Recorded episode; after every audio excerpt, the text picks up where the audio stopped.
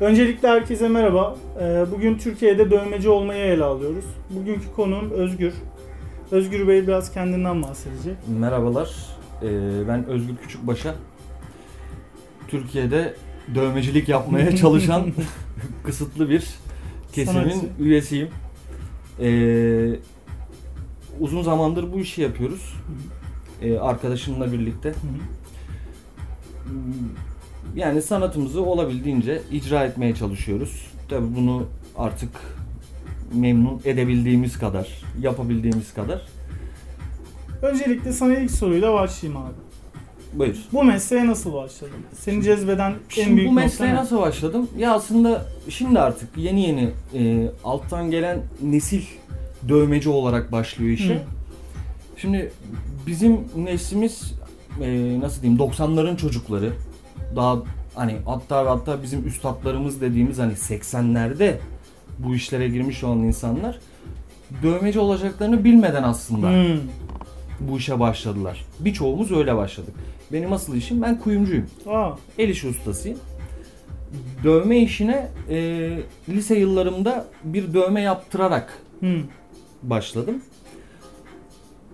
Dövmeyi yaptırdım. Tabii o zaman böyle şimdiki gibi makineler yok. İşte bir kalem, kalemin üstüne bir teyp motoru. Çok amatörce var. Çok amatörce tabii. İşte dikiş iğnesi, e, kalem mürekkebi, ro- pelikan dediğimiz Hmm. o zaman rotring mürekkepler vardı. Onlarla başladık. Ondan sonra tabii e, o süreçte kalfaydım ben kuyumculukta, atölyede. Ondan sonra onunla birlikte dövme de yapmaya başladım amatör bir şekilde. Kendi çapımda arkadaşıma, eşime, dostuma. Ondan sonra gelişti, gelişti, gelişti. Hani istemsiz bir şekilde. Ee, ortalama yanlış hatırlamıyorsam 2008-2009 yıllarında artık e, teknolojinin getirmiş olduğu yenilikler sayesinde kuyumculuk sektörü geri gitmeye başladı bizim Hmm. mesleğimiz. O bölümden para kazanamamaya başladık. Hmm. Ee, bununla birlikte tabii dövmeciliğin de geleceğini yani o zamanlar gördüm. Hani hissettim bunu. Dövmeciliğe ağır, ağırlık verdim. Ondan sonra günden güne, günden güne. Tabii bu çok büyük bir emek, sabır Tabii canım. isteyen bir iş. Ee, yani bu sabretme bölümünü o yaşlarda atlattığım için şanslıyım. Şimdiki gençler o kadar sabırlı değil. Tabii şimdiki imkanlar da aynı imkanlar değil. Yani öyle bir giriş yaptık.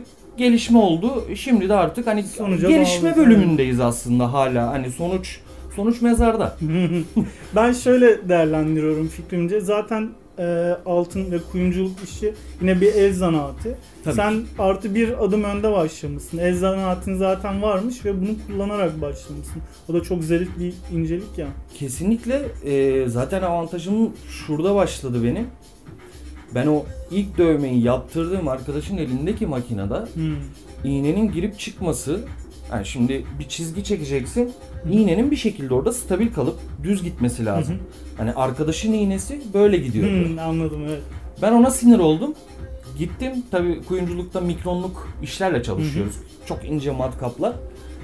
O zaman işte hani kafam demek ki çalışmış o zaman ona. E, Rotring kalemden 09 bir Rotring kalemi aldım. Homemade İç- içini şey tabi içini böyle incecik inceltip e, iğnenin içinde ne kadar düz girip çıkacağına bakarak hesaplayarak yapmıştım makineyi. Tabi o işte kuyumculuğun vermiş olduğu bir İncelik ince ayardan dolayı ben evet 1-0 önde başladım. Hani o zaman e, benimle birlikte aynı şeyleri yapmaya çalışanlar sarı postane kaleminden yapıyordu o Hmm. işi. Ben Rotring kaleme çok ince ayarda işler yapıyorduk.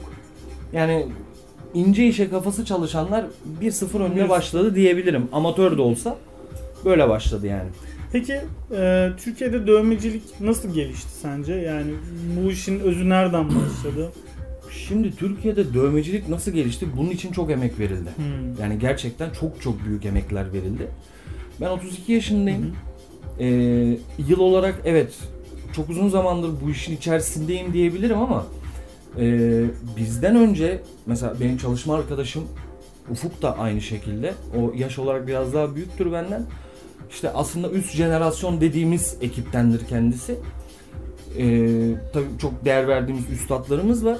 Bu işi Türkiye'de meslek haline çevirebilmek, profesyonel bir şekilde e, bir yerde olmasını istedikleri için çok emek verdiler, çok uğraştılar. Tabii biz yaşı itibariyle onlara çok destek olamadık. Hı hı. Ee, şu anda tek uğraştığımız şey bizlere sağlamış olduğu imkanları olabildiğince el üstünde tutup onlara karşı saygımızı her zaman göstermeye Tabii. çalışıyoruz. Yani onları yok sayamayız. Gerçekten çok çok büyük emek verdiler. Çok uğraştılar, çok didindiler. Hani sağ olsunlar e, Türkiye'de şu anda tamam hala hani belki çok üst segment rahatlıkta değiliz. Ama şu anki durumumuzun e, sebebi gerçekten o insanların emekleri, emekleri. uğraşları. O yüzden onlara da gerçekten ayrıca tekrardan minnetlerimizi sunuyoruz. Tüm meslektaşlarım adına. Artık ama bunları bilmeyen genç nesiller var ama biz bunları birebir yaşadık yani. Şimdi nesiller evet aklımda birkaç soru canlandı. Bunlardan bir tanesi şu doğru sanatçıyı nasıl seçebiliriz? Doğru işte o bu bir sanat işi yani. Üstünde de bu sanatın imzasını taşıyor. Şimdi e, Türkiye'nin kanayan yarası aslında bu. Hmm. Şimdi doğru sanatçıyı seçmek demek şimdi neye göre kime göre? Şimdi bu çok önemli. Şimdi eee, biri bir dövme istiyor. Bir model var Hı elinde. hı. Şimdi öncelikle bizim Türkiye'deki insanlarımızın genel olarak herkesi dahil etmiyorum buna. İlk sordukları şey bunu ne kadara yaparsın? Evet ya. Şimdi en büyük problemimiz bu. Makine açılışı falan. Tamam. Yani ben belki 500 liraya yapacağım. İşte X kişi 1500 liraya yapacak. Veya tam tersi. Şimdi bizim insanımızda maalesef ilk önce para. Hı hı. Para olduğu için doğru sanatçıya zaten ulaşım çok büyük sıkıntıya giriyor. Evet doğru. Şimdi onun elinde bir tarz var ve o tarzı yapabilecek bir adam var orada bekliyor onu. Hı hı. Şimdi o adam onu atıyorum 2000 liraya yapacak. Ama tarzı olmayan ha tamam onu kopyalayacak belki. Yapacak da. Ama tarzı olmayan bir adam ona 1000 lira çekiyor. O da gidiyor ona yaptırıyor. Yani şimdi doğru sanatçıya ulaşmak için öncelikle o para bölümünü bir aşmamız lazım. Ama tabii insanlar da haklı olarak yani gelir seviyeleri, alım gücü, yani dövme pahalı bir sektör. E insanların da genel olarak yani Türkiye şartlarını düşündüğümüz zaman yani alım güçlerini göz önünde bulundurarak onlara da bir şey diyemiyorsun. Onlara da kızamıyorsun. O yüzden yani doğru sanatçı para bölümünü aşabildiğimiz zaman bulmak çok kolay. Ben şöyle bir e, şey düşündüm bu soruyu sorarken. Hı hı. Atıyorum old school var, biyomekanik var, işte e, portreler var, X var, Y var, Z var. Tabii sen duruma benden daha Hı hı. fazla hakimsin. E, şimdi bir old school dövmecisiyle bir işte sürrealist dövme yapan sanatçı birbirinden farklı alanlarda Tabii kendini ki. ev, evriliyor ve ona Hı göre geliştiriyor. Her insan her şeyi yapmamalı gibi bir yargı var ya. İşte senin alanında bu nasıl ilerliyor? Ben bunu Şimdi, merak şimdi ediyorum. ben. şöyle e, gerçekten bu bölümde tarzını oturtmuş insanlar var. Heh.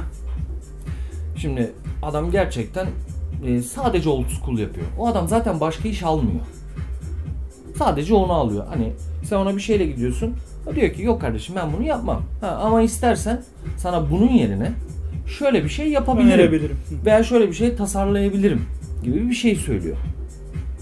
Şimdi eee, bunun dışında yani ben kendimi mesela tarzım oturmuş mu? Benim tarzım yok. Hmm. Yani birçok dövmeci de aynı şekilde çalışıyor. Zaten eee, Türkiye'de bunu oturtabilmek gerçekten zor. çok zor. Çok zor yani. Tamam bir insan realistik yapıyor ama realistik yaparken işte Maori de yapıyor yani. Ya Çünkü adam o yapabilecek kıvamda tabii bir de şöyle bir şey de var. Yani e, dövmecilere insanlar hani çok para kazanıyor, çok rahat yaşıyor, her gece işte sağda solda takılıyor gibi bir algı var. Şimdi öyle bir şey yok abi. Tamam böyle yaşayanlar olabilir mutlaka ama sadece bu dövmecilere has bir şey değil. E, yani bizim de dükkanlarımızın kiraları, faturalarımız, ev kiramız, kendi giderlerimiz, ailelerimiz var. Yani bunları göz önünde bulundurarak şimdi tamam diyorsun ki hani evet ben realistik dövme yapıyorum sadece. E şimdi geliyor adam Maori istiyor. E şimdi o yapabileceğim bir şey benim veya X bir dövmecinin fark etmez. E şimdi adam ister istemez oradan alacağı parayı da düşünüyor. Diyor ki şimdi yani ben bunu yapmam desem gidecek X bir dövmeci yapacak. Yani bu parayı kaçırmak istemiyor. Yani bu benim için de geçerli, birçok dövmeci için de geçerli. Zaten şimdi şöyle bir şey var. Dövmeciler böyle şeyleri çok itiraf etmez. Değil mi? Yani söylemez. Ee, ama ben söylüyorum. Yani bu çok da hani abartılacak bir şey değil. Bu bir iş. Evet tamam. El emeği Tamam bir şeyden sanat yapıyoruz. Ee, bir emek veriyoruz. Hani bir el emeği göz nuru var işin içinde ama sonuçta bunun bir ticari bölümü de var. Bu parayı düşünmek zorundayız. Bir şekilde motivasyonunu Evet. Yani karşılamalı. yani bir insanın cebinde parası varsa neşesi de oluyor, keyfi de oluyor. Yani mutlu da oluyorsun, mutlu da ediyorsun, işine de yansıyor. Yani gelen parayı kaçırmıyor. Ha tamam. Adam gerçekten hani o tarz meselesinde kaldık diye söylüyorum. Adam gerçekten kendini işte old school'da geliştirmiş adam. Ya oradan devam ediyor. Bütün tasarımı var böyle arkadaşlarım mesela. Adam sadece old school yapıyor. Sadece realistik yapıyor. Hani renkli çalışmıyor. Sadece siyah beyaz çalışıyor. Hani onlara saygım sonsuz. Hani çok da güzel hani her dövmecinin isteyeceği bir durumu. Ama yani yetişebildiğin o kadar olmuş. Veya kaymamışın sadece bir bölüme. Onu da yapmışsın, onu da yapmışsın, onu da yapmışsın. Hani gelen modeli yapabileceğini düşünüyorsan kaygısız bir şekilde zaten Evet giriyorsun. ben bunu onaylayabiliyorum. Bu Yani kadar basit. Müşteri Yani. olarak yani bir- Evet. hem bir müşteri olarak bakabilirim bu duruma hem de aslında bu sanata olan nasıl diyeyim bir tutku. Dövmeci de aslında buna tutku. Dövme yaptırmak isteyen insan Tabii da ki. tutku. Yani Karşılıklı bir, ba- Bir de- bağ var yani. bir de şu orada. konuda şöyle bir şey söylemek istiyorum. Ee, şimdi müşterilerimizin yani ben birçok müşterime şunu söylüyorum. Diyorum ki hani tamam şimdi Instagram'dan yazıyor veya WhatsApp'tan yazıyor. Her şey tamam. Tamam ben gelip yaptıracağım diyor. Tamam gel yaptır. Ya geldiğinde benimle enerjin tutmazsa? Evet abi ya. Şimdi ben bunu birçok müşterime söylüyorum. Diyorum ki bakın şimdi parayı geçtik. Modeli geçtik. Önce bir gelin. Bir çayımı kahvemi için. Bir oturalım bir konuşalım. Belki beni sevmeyeceksin. Belki bana gıcık olacaksın. Ya da sen müşteriden haz etmeyeceksin. Belki ben seni sevmeyeceğim. O senin imzan sonuçta. Yani enerjimiz tutmayacak. Yani çünkü öyle şeyler yaşıyoruz ki. Yani adama dövme yapıyorsun. Yani rahatsız edici konuşuyor. Yani gerçekten rahatsız edici konuşuyor. Çünkü Değil mi? adam sana veya kadın her neyse vücudunu teslim ediyor. Bana vü- yani vücudunu teslim eden insan seni dövme yaparken eee, rahatsız edecek, tedirgin edecek, hani huzursuzluk verecek ve bu işine de Strese yansıyor. sokacak bir Strese şey sokuyor yapmamalı. Tabii ki. Yani e, veya işte tam tersi. Sen bana vücudunu teslim edeceksin ama belki benim kullanacağım bir kelimeden rahatsız olacaksın. Bununla ilgili sana güzel bir soru soracağım. Buyur. Şimdi sen sanatçısın ve sanatını en güzel şekilde icra etmek istiyorsun. Bununla ilgili senin en büyük motivasyon kaynağın ne? Bu birinci sorun. Hı hı. İkinci sorum da şu. Bu alanda işte sanatını icra ederken yap- yapmaktan nefret ettiğin ve yapmak istemediğin o işte iş nedir abi? Şimdi şöyle motivasyon kaynağı abi. Şimdi birincisi yani bu e, nasıl diyeyim? Yani bir, bir kombinasyon aslında.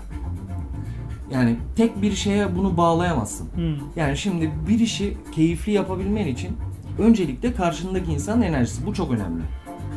İkincisi yapacağın model. Hmm.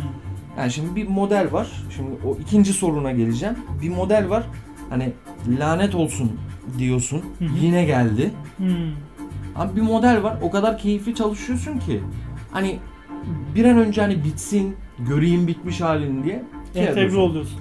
Ve son motivasyon kaynağı da dövmeden alacağın para. Tabii canım. Emeğinin karşılığı. Bu bir gerçek.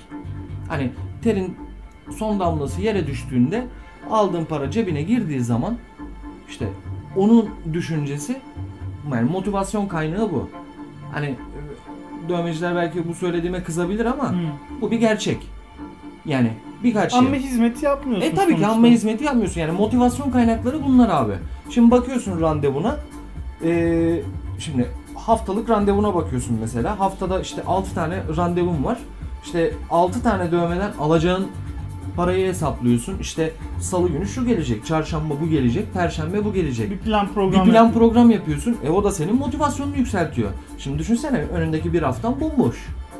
Nasıl işte arada bir iş gelecek yani ona motive olabilir misin? Olamazsın. Yani moral işte birkaç şeyle alakalı. Hani kişi yapacağın iş ve kazanacağın para. Bence bu. Dövme yapmak baştan sona takip edilmesi gereken bir olay. Kesinlikle. Bir işlem. Burada e, dikkat etmemiz gereken o sağlık süreci nedir? İşte nasıl bir bakım yapmalıyız? Ve işte teknolojik açıdan işte boya, mürekkep nelere dikkat etmemiz gerekiyor? Bir işte dövme stüdyosuna gittiğimiz zaman sanatçıya nasıl sorular yöneltmemiz gerekiyor? Şimdi eee, öncelikle şunu net bir şekilde söyleyebilirim. Bir dövme stüdyosuna gittiğiniz zaman şimdi eee, zaten gözle görülür bir şekilde her şey net belli olur. Şimdi sağlık açısından şimdi dövmeciye gidip işte ne boya kullanıyorsun, ne iğne kullanıyorsun, işte temiz misin falan gibi sorular bence sorulmaz. Şimdi yani bir izlenim vardır. Yani bir şeye bakarken hani meyve alırken iyisi parlar. Hani temizdir. Kötüsü çürüktür, çarıktır. Görüntüden belli olur. Şimdi bir dövmeciye gittiğin zaman birincisi adamın bir kendi kişisel bakımından zaten bunu anlarsın. Bu birinci ilk müşteri için bir veridir. İkincisi sağına soluna bakarsın. Dükkanındaki e, yani ortam zaten sana onu verir. Yani zaten stüdyo olarak çalışan bir dövmeci zaten böyle bir şeye gerek duymaz. Yani bir dövmeci kötü dövme yapmak ister mi? Kalitesiz dövme yapmak ister mi? İstemez. Şimdi sen gittiğin dövmenin, dövmecinin zaten daha dışından anlarsın mevzuyu. Ama şimdi sen gidip X bir yerde gerçekten alt segment ne olduğu belirsiz saçma sapan bir yere gidersen zaten bunu kabul etmişin de gitmişindir. Ama normal bir yere gittiğin zaman normal bir dövme stüdyosun artık normal diyebilirim. Çünkü normal. Normal bir stüdyo. Hani hi- hiçbir ressam kör kalemle resim çizmez abi. Bizim için de aynı şekilde. Ben niye kötü boya kullanayım? Niye kötü iğne kullanayım da işimi kötü yapayım? İmzan sonuçta. Yani imzadan ziyade hani iş yapıyorsun. Ben neden bir dövmeyi ikinciye göreyim? Hani yapayım gitsin. Müşterim mutlu olsun bana ikincisi için gelsin. Aynı dövme için gelmesin. Yani bütün olay bu. Ki bunun aksini düşünebilecek zaten bu işi yapabilen bir insan yoktur. Hani aksini düşünüyorsan zaten bu işi yapamıyorsun. O yüzden bu işi yapan bir insanın öyle problem yaşayacağını zaten kesinlikle düşünmüyorum boyadan yana. Yaşadıysa da kesinlikle elinde olmayan sebeplerden Hmm. dolayı yaşamıştır. Hani o da bunu bilerek kesinlikle yapmaz. Zarar vermiyor. Vermez. Niye versin ki? Zaten insan derisiyle uğraşıyorsun. Yani insan derisiyle, sağlığıyla uğraşan bir insan zaten bunun bilincinde. Hani bunun için Hüber üniversite okumana gerek yok. Onun farkında. Kanla uğraşıyoruz. Onu zaten riske atmaz. Kimse riske atmaz. Onun dışında yani bu bölüm tamam herhalde. Ee, bakım olayı şimdi yıllardır bu hep çelişkili bir durum. Ee, hani benim her zaman söylediğim bir söz vardır. Dövmeyi iyi yapmaktan ziyade iyi bakmak da onun kadar önemli bir durumdur. Şimdi ee, yıllardır şöyle bir rivayet de değil aslında yaşadığımız şeyler. Dövmene su değmesin, dövmen güneş görmesin, işte 15 gün yıkanma falan gibi şeyler söyleniyor. Biz de yaptık bunları bu arada. Kesinlikle bunu inkar etmiyorum. Şimdi eee şimdi dövme bir yara. Hı hı. Şimdi yaranın ne yapılması gerekiyor? İyi bakılması gerekiyor. İyi bakılması gerekiyor. Nasıl iyi bakılır? Temiz olması gerekiyor. Bu birinci kural.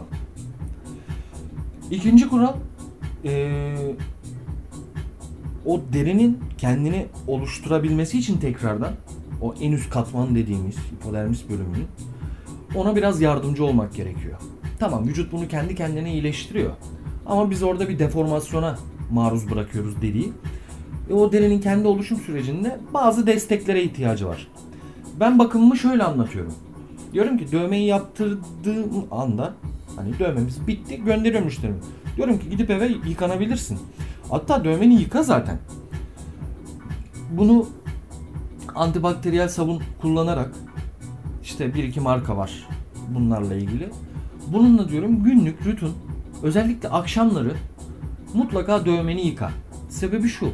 Gün içerisinde devamlı krem kullanıyoruz çünkü. Nemlendirecek kadar. Bakteri oluşmasın. Yani bu krem üst üste üst üste üst üste sürüldükçe derinin üstünde ciddi bir Katman. katman oluşuyor. Bazı kullanıcılar da müşteriler de şöyle o krem olayını biraz abartıyorlar. Fazla sürüyorlar. Boca ediyorlar. boca ediyorlar. E ondan sonra o krem oradan temizlenmedikçe hep üst üste üst üste gele gele orada bir kalın bir kabuk oluşuyor. Dövme oksijensiz kalıyor. Patlıyor. Ondan sonra bu enfeksiyona dönüşebiliyor. Ondan sonra işte benim dövmem kalın kabuk yaptı, şöyle oldu, böyle oldu, iyileşmedi, çok uzun sürdü gibi şeyler söyleniyor. O yüzden ben dövmenin kesinlikle temizliğe muhtaç olduğunu, eee, yıkanması gerektiğini, kreminin düzenli sürülüp hani o deriye biraz yardımcı olunması gerektiğini düşünüyorum. Onun dışında şöyle bir bakım şeyi başladı. Alternatif olarak bant Hmm. şeffaf bir nefes alan bant sistemi başladı. Bir süre kullandım. Çok sevmedim. O yüzden ben kullanmıyorum. Hijyenik mi gelmedi? Yani hijyenden ziyade yani ben hani yani iyileşme sürecinden sonra e, dövmelerim hep bir seansa gelir gibi oldu. Ondan sonra ben bıraktım. Hmm. Ama kullanan arkadaşlarım var. Memnunlar. Yani ben kullanmıyorum. Ama tabii tercih de edilebilir. Onlar da gayet iyi sonuç alıyorlar. Tabii o daha e, konforlu oluyor. Hani deformasyona maruz kalmıyor. Devamlı kapalı. Yaklaşık işte bir hafta sonra yani 5 gün, 6 gün, 7 gün duruma göre çıkartıyorsun. Dövme iyileşmiş olarak çıkıyor. Hani tedirgin edici bir durum yok. Hani rahat, konforlu bir işlem. Yani ama ben tercih etmiyorum. Bu da benim tercihim. Hani herkesin tercihi farklı olabiliyor. Şimdi- Yani iyileşme süreci böyle. İlk dövmesini yaptıracak olan arkadaşlara ne tavsiye edersin? Şimdi eee, yani bu sorunun aslında ceva cevabı yok. Yani şöyle cevabı yok. Şimdi ben kendime göre tavsiye ederim. Hı hı. Derim ki hani şöyle şöyle bir yol izleyin. Başka bir dövmeci farklı bir yol izler. İlk dövmesidir. Kafasında bir şey yoktur. Adam kendi tasarımını ona yapmak isteyebilir. Hmm. Şimdi bu birinci alternatif. Ha tabii o da şöyle bir şeydir. O müşteri, o kullanıcı, o dövmecinin dövmesiniz, dövme tarzını sevdiği için ona Ona gitmiş gider. olabilir. Referans. O da ona bir sunum yapabilir tasarımlarından. Onu ona satabilir. İkincisi eee, şimdi ilk dövme yaptıracak olanların eee, bu tabi geniş bir kesimi kapsıyor. Aslında istediği bir dövme var. Ama büyük olduğu için küçük bir şeyle başlayayım ama işte hani bir deneyeyim nasıl acısını göreyim falan gibi kafasında birçok soru var. Onu görmek istiyor. Ee, yani bunu ben kesinlikle tavsiye etmiyorum. Hani istediğim bir şey varsa direkt Yap. hedefe fokuslanacaksın. Hani direkt onu yaptıracaksın. Orada doğru dövmeciyi de seçtiysen bu çok problem arz eden bir şey değil. Kafasında bir şey olmayanlar için hani dövme yaptıracağım ama ne yaptıracağımı bilmiyorum. Ama yaptıracağım. Ama yaptıracağım. Şimdi burada ben eee, şöyle bir yol izlenmesi gerektiğini düşünüyorum. Tabi bu kesinlikle benim kişisel düşüncem. Tabii. Şahsi Bireysel düşüncem. olarak. Bu fark, farklı bir dövmeci, farklı bir düşünce içerisinde olabilir. Ee, şimdi öncelikle tamam dövme istiyoruz. Okey. Bunda problem yok. Şimdi ne istediğini bilmiyorsan şimdi gittiğin dövmeciye göre yanlış hareket yapma ihtimalin çok yüksek. Hmm. Oraya dövme yaptırmaya geldiğini ben anladım. Ve sana satacağım bir şeyi. Bu sana çok yakışır, bu sana çok yakışır deyip bir şeyi satarım. Şimdi ben bunu istemiyorum. Bunu da yaptık zamanında. Hani şimdi Taksim'de çalıştığın zaman ayaküstü bir stüdyoda mecburen geleni alıp mühürleyip gönderiyorsun. İster istemez. Çok sevdiğim bir tarz değil bu bu şekilde çalışmak ki zaten ayrılma sebeplerimin en yükseği odur. En büyüğü odur. Ee, öncelikle şimdi artık yani internet ortamındayız. Yani her şey dijital. Kullandığımız siteler var. Bu herkesin kullandığı siteler. Yani bunlardan az çok dövme yaptıracak olan insan zaten Bir şablon sunuyorsun. hedefe doğru koşuyor. Yani diyorum ki ya gir internete bak biraz zaman ayır bu işe. Yani bak işte hayat boyu kullanacaksın bunu. Hani çok klasik bir söz ama gerçeği de bu. Bir araştır. Hayat boyu kullanacaksın. Hani bana bir şey ver. Bana bir pas at. Ben onu sana gol yapayım. Ama ben dövme yaptıracağım. Ne yaptırmak istiyorum dersen. Yani bu çok, Koca bir okyanus yani çok geniş bir dünya. Çok geniş bir dünya. Yani bir şey yakalaman çok zor. Ama bana bir şey gösterirsen ya dersin ki Özgür işte şu kumandayı yaptırmak istiyorum ben. Ben sana o kumandadan bir şey yaparım. Hani bir tasarıma gireriz, bir şey yaparız. istediğin yönde ilerleriz. Yapa yapa deneye deneye buluruz istediğini. Ama bana bir şey ver. Bir şey vermeden yani bir şey alamazsın. Alırsan da yani yanlış bir Çok şey aldığını, ya aynen öyle yanlış bir şeyi aldığını biraz geç anlarsın ama anlarsın. O yüzden biraz fikirle. Bu sözlü de olabilir. Yani ben şöyle bir şey istiyorum kafamda böyle bir şey var ama görsel olarak bir şey bulamadım demek bile yeterli. Hmm. Bir yola çıkıyorsun yani. Evet bu benim için yeterli. Hani zaten birçok dövmeci için yeterli. Hani ver ona bir şey. Hani bir şey at. Bir nokta at. o Onun devamını getirir Alır zaten. gidersin. Alır gidersin. Aynen öyle. Şimdi abi biliyorsun Türkiye'de bir Covid süreci yaşadık. Bu süreç sizi nasıl etkiledi? Maalesef. Şimdi e, Türkiye'de değil dünyada Hı hı. yaşandı. Evet doğru. Yani e, herkes kadar bizi de çok ciddi anlamda etkiledi. Yani dükkanları kapatmak zorunda kaldık.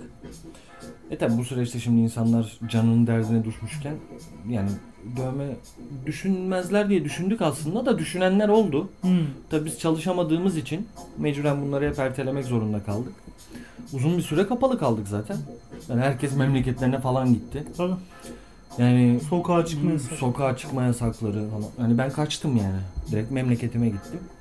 Yani yaklaşık 3 ay kadar gelmedim. Oradaydım.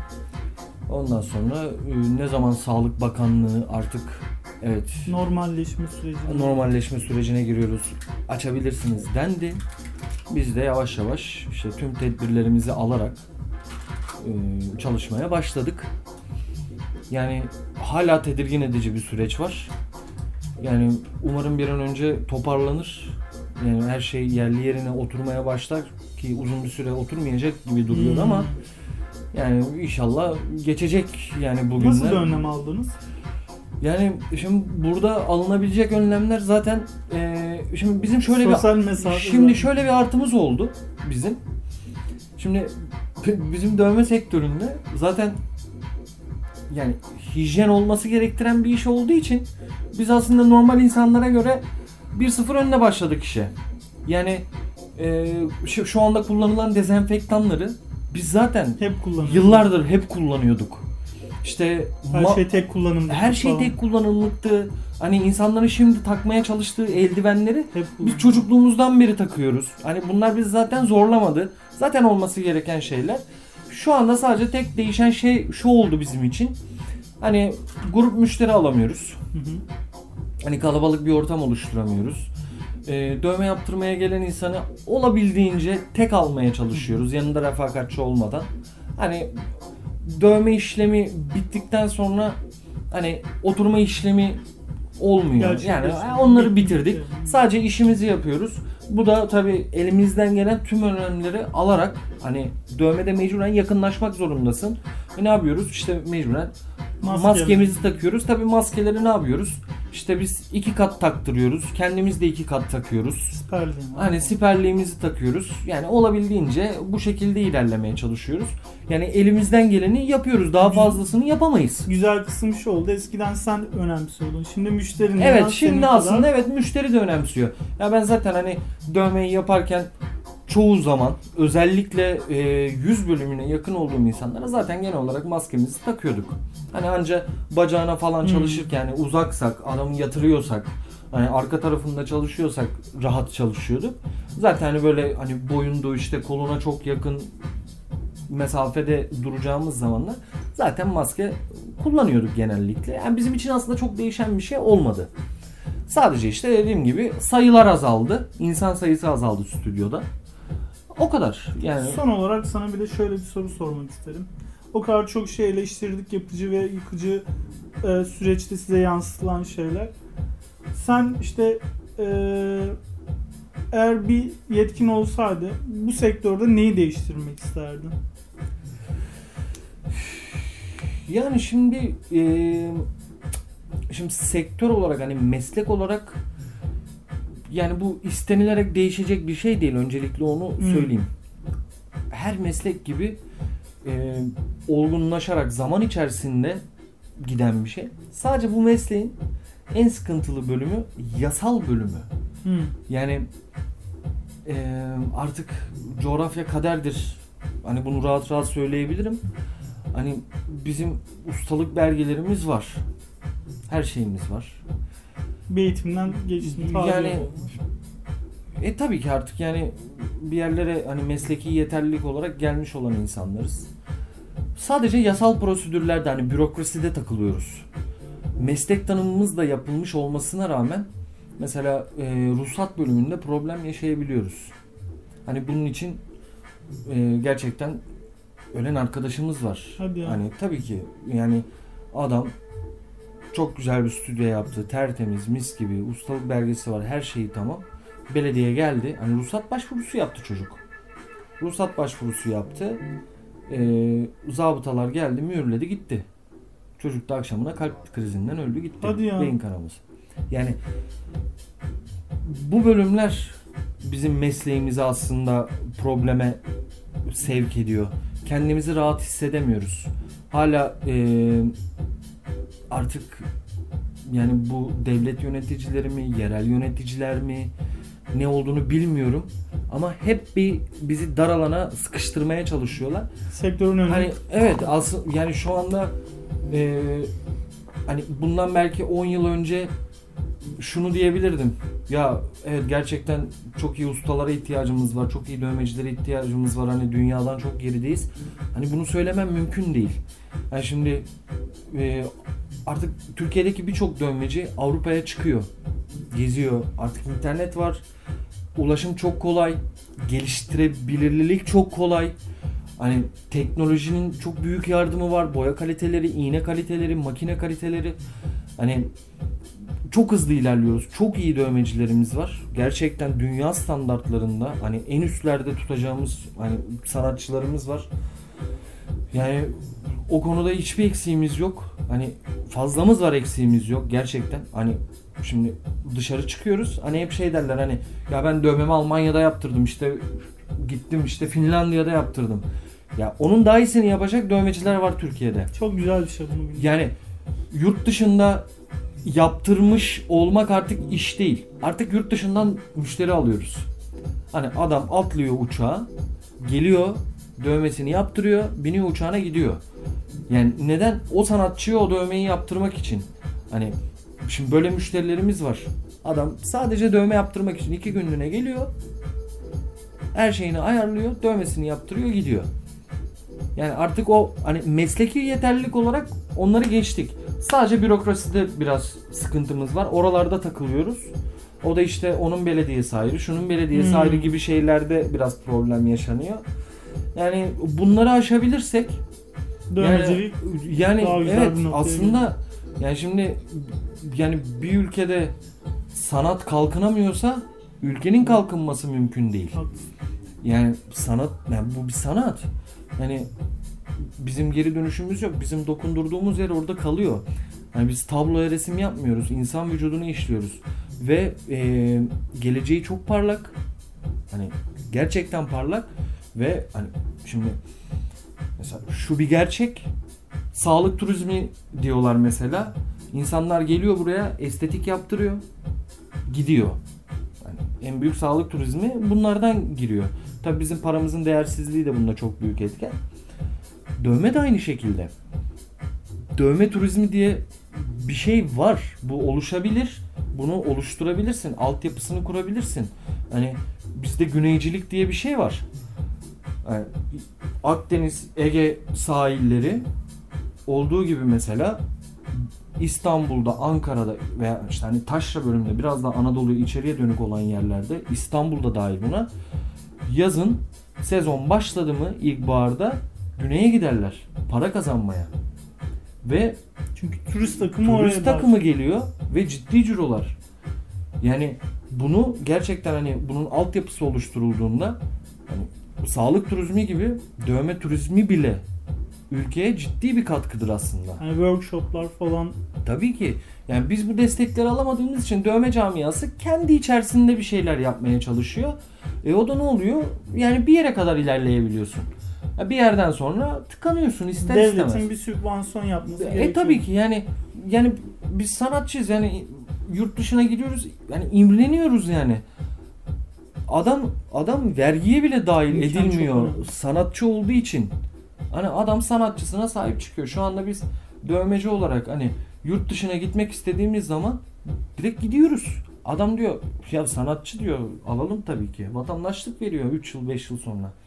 Yani o yüzden hani beyin göçü yaşanıyor ya ülkemizde çok fazla. İşte sanat göçü de yaşanıyor. Yani maalesef. İşte bunlar değişirse yani bunlar değişirse hani bu ülke çok büyük bir ülke yani yüz ölçümü olarak da insan sayısı olarak da hani ekonomi olarak da büyük bir ülke ülke. Hani yani sanatçısına biraz daha böyle değer verip el üstünde tutulduğu sürece hani aslında çok daha ileriye böyle ciddi adımlarla gidecek bir ülkeyken maalesef yani bunları yaşıyoruz. Umarım bir gün hani ömrümüz vefa eder. Hani bu günleri hani o günleri görürüz. Yani inşallah yaşarız diyorum. O zaman eee sorularımızı cevapladığın için teşekkür ederiz. Ben teşekkür Karşılıklı ederim. bence çok güzel bir eee, video oldu bu.